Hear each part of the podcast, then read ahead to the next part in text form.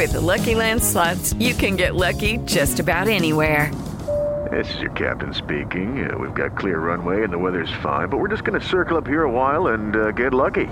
No, no, nothing like that. It's just these cash prizes add up quick. So I suggest you sit back, keep your tray table upright, and start getting lucky. Play for free at LuckyLandSlots.com. Are you feeling lucky? No purchase necessary. Void where prohibited by law. 18 plus terms and conditions apply. See website for details. Dois diretores em cena. As histórias da época de ouro da TV Record, que só Tuta e Newton Travesso sabem. Alô, amigos. Estes são os dois diretores em cena. Já começou? Sim, já começou. Newton Travesso, eu gostaria de falar o seu nome. Por favor, fale o meu. Tuta Carvalho. Muito obrigado. E Agora, assim por que, que você tem dois programa. microfones e eu um só? Não estou entendendo Minha voz é, é, é, cavernosa.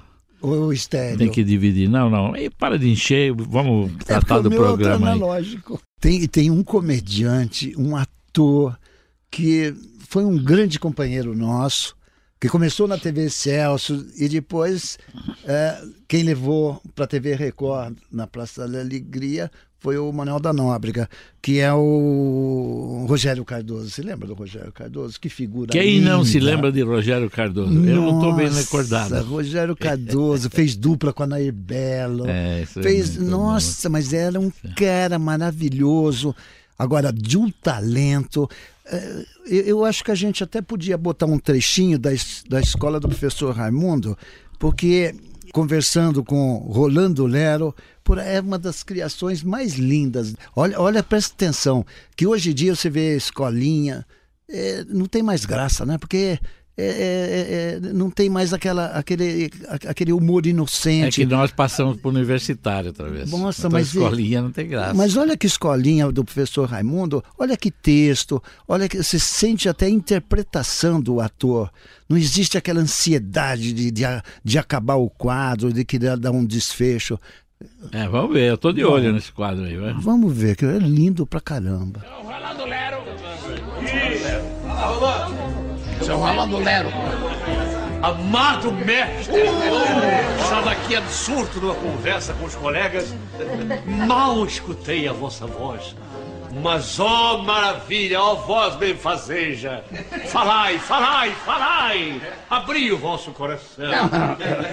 Muito obrigado, mas quem está aqui para falar é o senhor. Oh, sim, é verdade. Eu vou, se é assim, vou falar. Nasci nos idos de 1900. Uma cidade pequena do interior. Tive uma infância muito pobre. Uma é. família pobre. É Eu tive inclusive que mamar na cabra, que o leite de mamãe azedou. Quando o papai percebeu que estava mamando ricota. Sim, né? O senhor está querendo me brombar. Senhor está querendo me levar a um momento de sua vida que vai me colocar penalizado pela sua infância tão pobre, sendo o senhor um homem que tem um intestino deteriorado. É, foi descobrir por causa da cabra, foi a cabra. Me diga quem foi Michelangelo.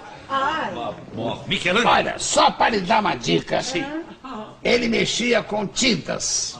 Ah, pelo amor de Deus, não precisa nem dizer isso.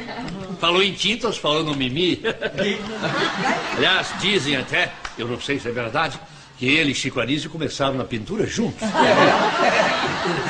Michelangelo, grande pintor. Aliás, a bem da verdade, eu quero esclarecer essa história de ele ter pichado muros, foi más influência, más companhia. Pichar muros? Pichou muro, pichou pichou prédio, pichou pão de açúcar. Michelangelo? Michelangelo, aliás, ele estava agora planejando pintar a careca do ministro Serra. Ele chegou até a me dizer as coisas que iria escrever na careca. bobagem, bobagem, coisa de adolescente. Né? Michelangelo, Michelangelo pintou a frescos. Bem, eu não queria tocar nesse assunto, mas ele realmente chegou a pintar vários frescos. É, eu acho que gostou, mestre. Ele até chegou a me confessar, rolando, não queria dizer nada. Mas acho que de tanto pegar no pincel, de tanto mexer com a... É um trabalho de punho, né? Eu acho que virei boiola. Ele falou pra mim. Não Michelangelo morreu, seu embromador. O quê? Pelo amor de Deus, não me diga. Bebê morreu? Não faça isso. É. Não uma notícia dessa. Somebody help me! Somebody help! Pra quem não sabe inglês, pelo amor de Deus, alguém me ajude. Chama o marido, chama o marido.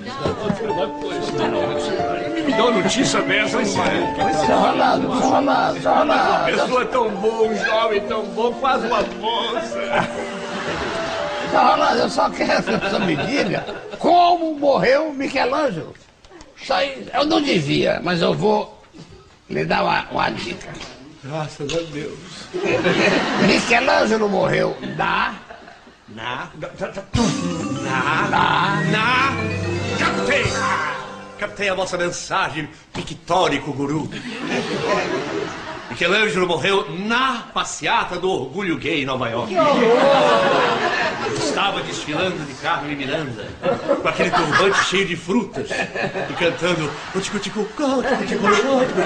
Aí numa que ele fez assim, uma banana caiu na boca dele e morreu entubado. Michelangelo! Michelangelo era arquiteto, pintor e escultor um dos maiores do seu tempo, um dos maiores de todos os tempos. Um dos seus trabalhos mais famosos são os afrescos que ele pintou no teto da Capela Sistina. Ele morreu na cidade de Roma em 1564, aos 89 anos de idade, de morte natural rico e coberto de glórias. Mas com toda razão, muita glória. Mas só não sabia que você estava falando desse cara que tinha pintado a igrejinha lá em Roma. Pois então, é que coisa não, Tuta, aqui. Que texto fiquei legal, Fiquei comovido né? de ouvir outra vez o Lero aí. Mas ele é demais, né? Ele é...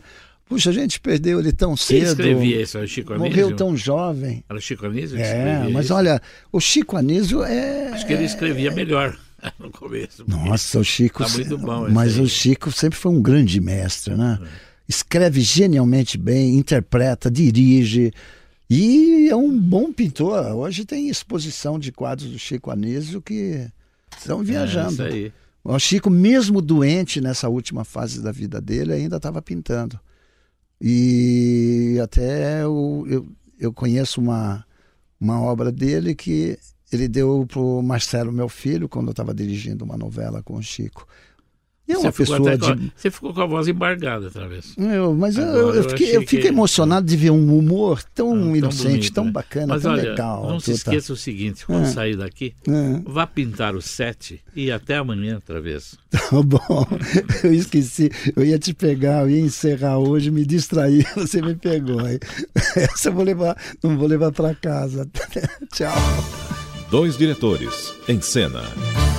As histórias da época de ouro da TV Record, que só Tuta e Newton Travesso sabem.